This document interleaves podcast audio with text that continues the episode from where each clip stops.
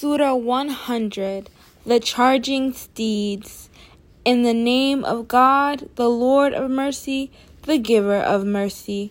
By the charging steeds panting, striking sparks with their hooves, making dawn raids, raising a cloud of dust, and plunging into the midst of the enemy. Man is ungrateful to his Lord, and he is witness to this. He is truly excessive in his love of wealth.